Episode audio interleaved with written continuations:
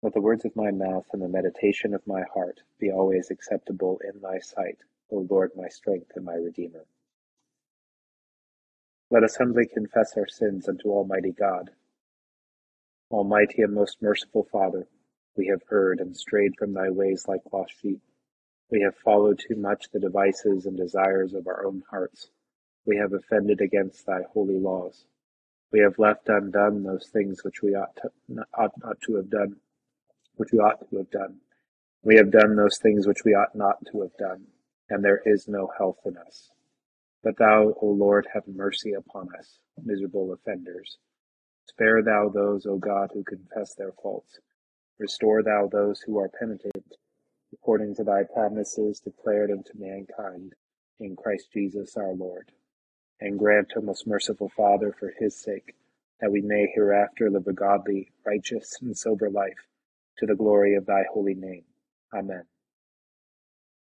The Almighty and merciful Lord grant you absolution and remission of all your sins, through repentance, amendment of life, and the grace and consolation of his Holy Spirit.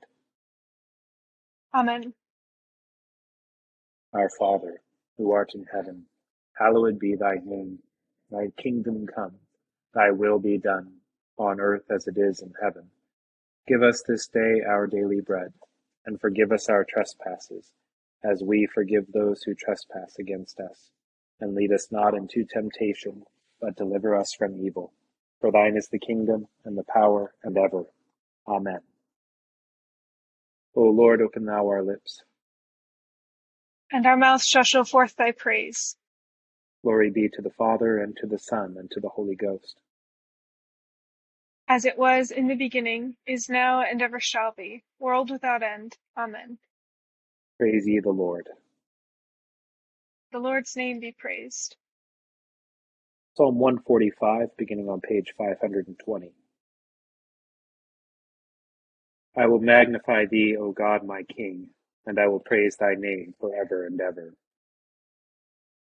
Every day will I give thanks unto thee, and praise thy name for ever and ever. Great is the Lord, and marvelous worthy to be praised. There is no end of his greatness. One generation shall praise thy works unto another, and declare thy power. As for me, I will be talking of thy worship, thy glory, thy praise, and wondrous works. So that men shall speak of the might of thy marvelous acts, and I will also tell of thy greatness. Thine abundant kindness shall be showed and men shall sing of thy righteousness. The Lord is gracious and merciful, long suffering, and of great goodness. The Lord is loving unto every man, and his mercy is over all his works. All thy works praise thee, O Lord, and thy saints give thanks unto thee. They show the glory of thy kingdom, and talk of thy power that thy power, thy glory, and mightiness of thy kingdom shall be might be made known unto men. Thy kingdom is an everlasting kingdom, and thy dominion endureth throughout all ages. The Lord upholdeth all such as fall, and lifteth up all those that are down. The eyes of all wait upon thee, O Lord, and thou givest them their meat in due season. Thou openest thine hand, and fillest all things living with plenteousness. The Lord is righteous in all his ways, and holy in all his works. The Lord is nigh unto all them that call upon him faithfully. He will fulfill the desire of them that fear him. He also will hear their cry and will help them. The Lord preserveth all them that love him, but scattereth abroad all the ungodly. My mouth shall speak the praise of the Lord, and let all flesh give thanks unto his holy name forever and ever. Glory be to the Father, and to the Son, and to the Holy Ghost. As it was in the beginning, is now, and ever shall be, world without end. Amen. Here begins the first chapter of the book of Ecclesiasticus.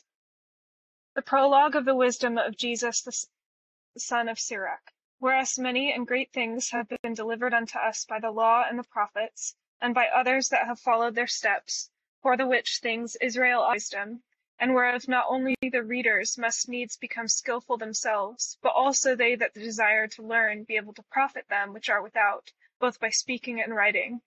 My grandfather Jesus, when he had much given himself to the reading of the law and the prophets and other books of our fathers, had got and had gotten therein good judgment, was drawn on also himself to write something pertaining to learning and wisdom, to the intent that those which are desirous to learn, and are addicted to these things, might profit much more in living according to the law.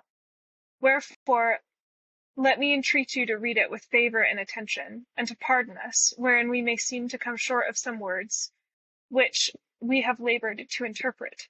For the same things uttered in Hebrew and translated into another tongue have not the same force in them.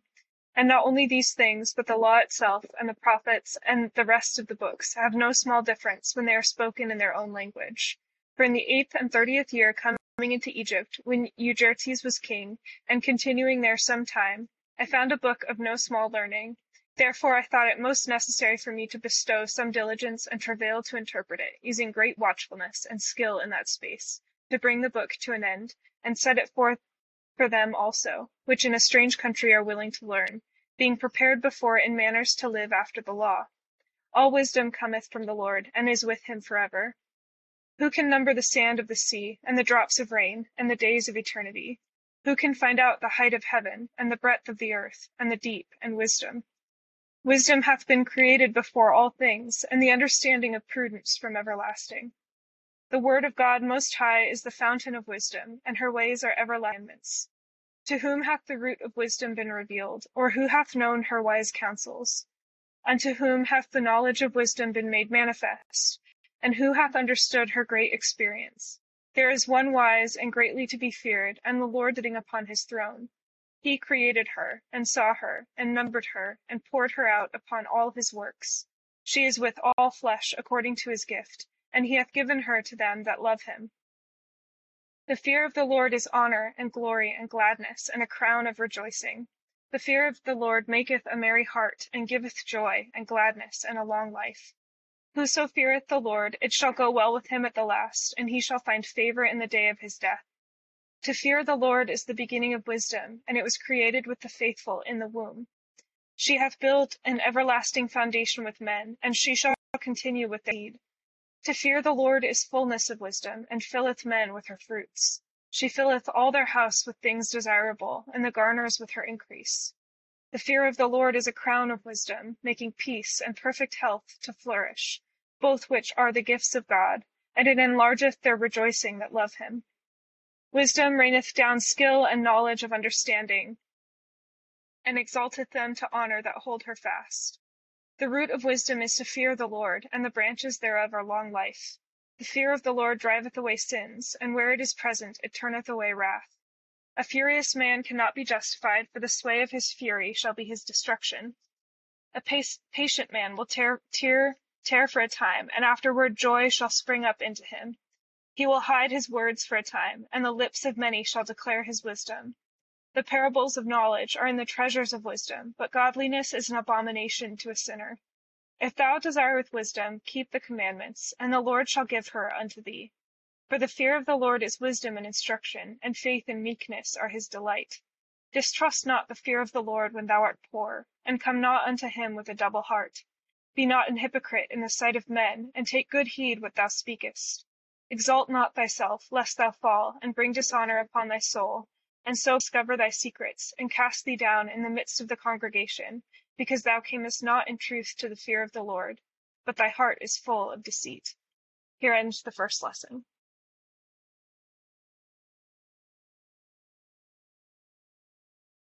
My soul doth magnify the Lord, and my spirit hath rejoiced in God my Saviour, for he hath regarded the lowliness of his handmaiden. For behold, from henceforth all generations shall call me blessed. For he that is mighty hath magnified me, and holy is his name. And his mercy is on them that fear him. He hath showed strength with his arm. He hath scattered the proud in the imagination of their hearts. He hath put down the mighty from their seat, and hath exalted the humble and meek. He hath filled the hungry with good things, and the rich he hath sent empty away. He remembering his mercy hath holpen his servant Israel, as he promised to our forefathers, Abraham and his seed forever. Glory be to the Father, and to the Son, and to the Holy Ghost, as it was in the beginning, is now, and ever shall be, world without end. Amen.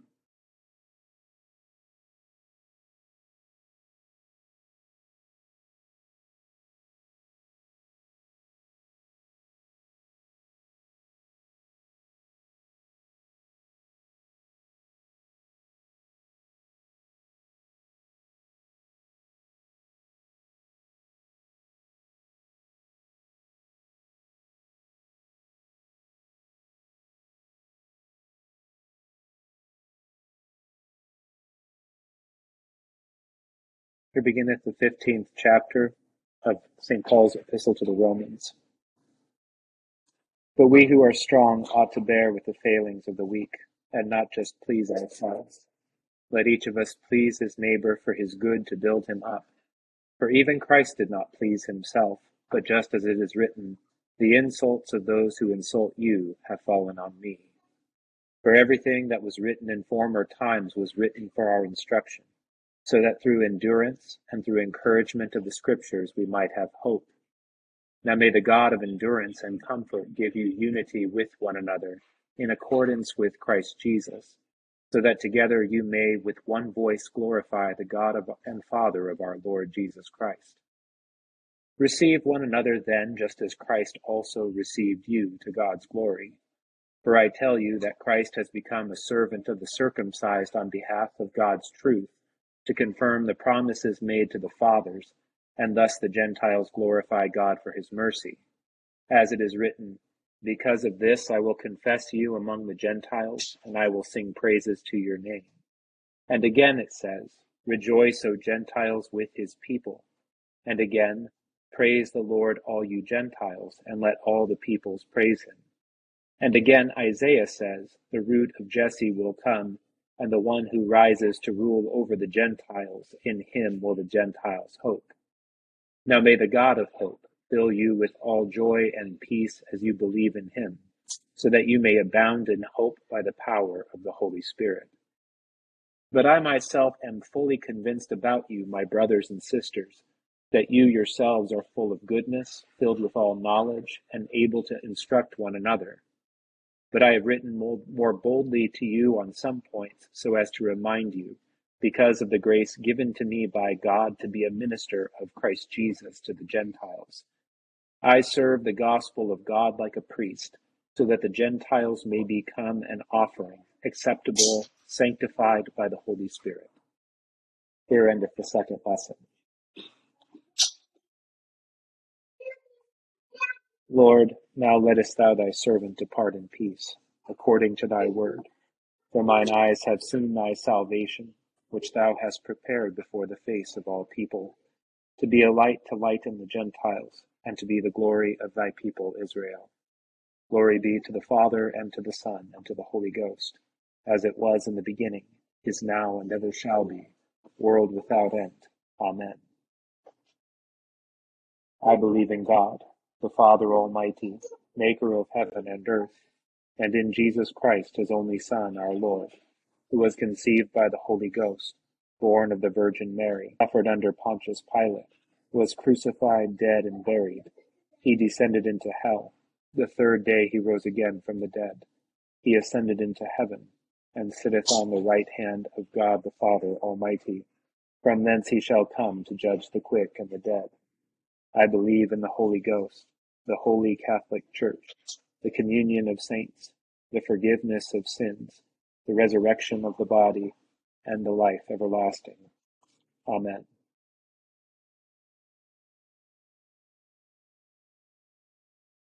The Lord be with you.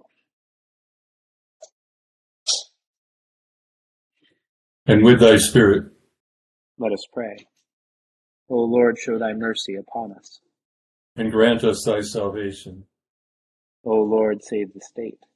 And mercifully hear us when we call upon thee. And do thy ministers with righteousness. And make thy chosen people joyful. O Lord, save thy people. And bless thine inheritance.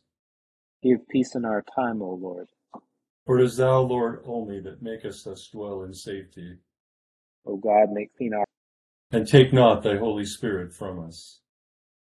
Almighty and everlasting God, who art always more ready to hear than we to pray, and art wont to give more than either we desire or deserve. Pour down upon us the abundance of thy mercy, forgiving us those things whereof our conscience is afraid, and giving us those good things which we are not worthy to ask, but through the merits and mediation of Jesus Christ, thy Son, our Lord. Amen. O God, from whom all holy desires, all good counsels, and all just works do proceed, give unto thy servants that peace which the world cannot give, that our hearts may be set to obey thy commandments, and also that by thee, we being defended from the fear of our enemies, may pass our time in rest and quietness, through the merits of Jesus Christ our Saviour. Amen. Lighten our darkness, we beseech thee, O Lord, and by thy great mercy defend us from all perils and dangers of this night. For the love of thy only Son, our Saviour, Jesus Christ. Amen. Good morning, or good evening to all. Start our lessons tonight in Psalm 145, which is uh, the, the beginning of the last sequence of the Psalter, and it reflects upon many of the themes of the rest of the Psalter, particularly about God's good ordering of the whole creation, which takes us back to Genesis again, um, how God made the creation good and set all things in their proper order, and that through his ordering of them, which reflects his sovereignty and governance, and also through his provision for them continually, which reflects his goodness and loving kindness, um, that the creation itself becomes as, becomes a kind of icon of God's uh, of God's nature, of the truth about God. And by observing this and con- sort of contemplatively looking at the creation, one can um, discern certain traits about God. And so, the and in the way we in right relationship to the creation, we also are learning to live in right relationship with God as well. Um, and that's how the creation is intended to be, as a kind of symbol that um, that you know can help to order our lives by observing it in a in a in a sort of de- devout and meditative and humble way. Um, but there's a there's an additional horizon of this that um, that articulates the you know the, the, things about God's nature and goodness um, that are especially revealed to His ancient chosen people Israel, and this becomes the content of the wisdom book of Ecclesiasticus. Is that the the preacher in it is going to be reviving the wisdom tradition of the Old Testament, specifically Proverbs, Ecclesiastes, Job, and Song of Solomon, um, as well as many of the themes of the Psalter, uh, to to a new generation to whom that, the, that those books were not immediately written. And so, one of the interesting things about Ecclesiasticus is that you have um, you know Ben Sirach, who is the son of Sirach, uh, where he who, who says is he, you know, he, who he says kind of wrote a lot of these wisdom sayings that he's you know going to to you know propagate this book. Um, he's writing in a time that's about a hundred years before the invasion of Judah by Antiochus IV, that um, that Seleucid king we we read about in the book of First Maccabees, the one who came in and desecrated the temple. Um, and what um, Ben Sirach is is is talking about here is he's talking in, within a historical context of some of creeping culture shift um, Ju- Judah has been, at, you know, at this point conquered at least once by Macedonia, um, and there is this creeping movement called Hellenization that has come in the wake of Alexander the Great's conquest. Um, and particularly, um, there is a conflicting set of values that don't really easily align with um, with the values that the Torah, the law, um, would, would would communicate to those who want to be faithful to God. And so and Sirach is going to be um, sort of retranslating the wisdom tradition for a generation, particularly of young people who are being um, powerfully formed by this new culture that has come in via quest, and yet um, is going to make a case for them that it is still relevant and still important for them to uh, observe the um, the kind of the culture, the customs, and particularly the covenant faithfulness that their people have always been called to observe by God, um, and that is revealed um, in, in doing so in that faithfulness, and that's why this book's prologue is kind of two has two different aspects to it. The first is um, talking about the wisdom of God, um, and that how the fear of the Lord is the formed by that wisdom. And specifically fear of the Lord in Ben Sirach's use of it um, is really a, a, is a, is referring to a restored relation with God. Um, to fear the Lord, as he speaks of it in this passage, um, draws on some of the temple imagery of the of the temple in Jerusalem, um, and it refers to a, um, a, a person who can draw near with faith to God. Um, and the fear of the Lord is to reverently and with integrity draw in the Lord and offer oneself and one's prayers uh, to the Lord in that space.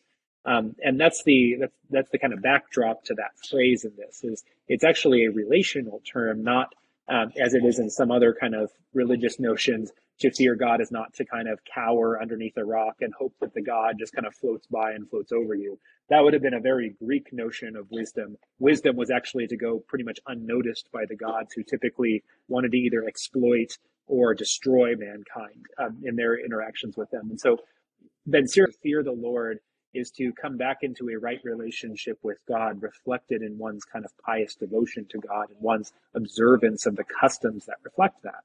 And that to conform the heart to those outward actions ends up being what obedience to Torah is, and ends up being what to conform one's life to wisdom is.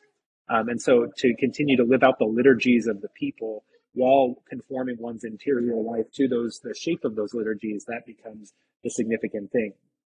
As we'll learn, though, that this, this is this proves to be a much more difficult project. In the end of the, the letter to the Romans from St. Paul tonight is this reminder that the Holy Spirit, um, who has been sent to indwell all Christians, is actively conforming all of us to the likeness and and the and the character of Jesus Christ. Um, and as a result of that, um, wisdom itself that is embodied in the in, in the wisdom of God made flesh is now being enacted by the power of God in through His Holy Spirit to uh, actually transfigure our lives from the inside out. That we are formed and harmonized with the wisdom of God, who is Jesus Christ, the Logos, uh, and we are being done. That's happening from our most inmost self outward. And so St. Paul says, persevere in this because even if the outward circumstances don't always reflect that this is what you have now become, nevertheless, to persevere and to overcome temptations to depart from what has been received is to eventually um, come to a place where one has been completely transfigured by that spirit that has been sent to dwell within. Um, and so, what we see in the psalm, this kind of observance of, of the creation and one's place in it, and then in Ecclesiasticus, a calling back to faithfulness, to the faithful conforming of life to that, is fulfilled in what we see in the, the letter to the Romans, as St. Paul says, that which has had been revealed in the past is now not only revealed, but is now being enacted and performed within you, so that the faithfulness to which you are called is actually the good work of God within your heart that is now being manifested in your outward actions as well and in your communities, and ultimately will be reflected in the whole creation. And so that's the connection between our lessons tonight. And it's a call just to for us to return again to Jesus Christ, who is the wisdom of God made flesh, to entrust ourselves to the Holy Spirit who has been given to us, and to pray that the Holy Spirit would continue to uh, perform among us the wisdom of God so that we might become wiser and another enter the whole creation in a way that befits uh, creatures that are made to be like what we're made to be. So, a couple thoughts for us tonight. And we'll conclude a little bit differently tonight with the prayer of John Chrysostom on page 34 of the prayer book. Uh, and as we do, let's go ahead and call to mind those for whom we are bringing with us, uh, those whom we are bringing with us to prayer this evening. Let us pray. Almighty God, who hast given us grace at this time with one accord to make our common supplications unto thee, and dost promise that when two or three are gathered together in thy name, that will grant their requests. Fulfill now, O Lord, the desires and petitions of thy servants as may be most expedient for them, granting us in this world knowledge of thy truth, and in the world to come life. Amen. The grace of our Lord Jesus Christ and the love of God and the fellowship of the Holy Ghost be with us all evermore. Amen. Thank you all so much for joining in tonight. It's a pleasure to pray with you. And thanks to Aaliyah and to Deacon Bob, my co-leaders. Hope you have a wonderful evening. Thank you. Father Hayden. Thank you. Thank you so much. Great teamwork. Yes, thank you for that. Bye bye.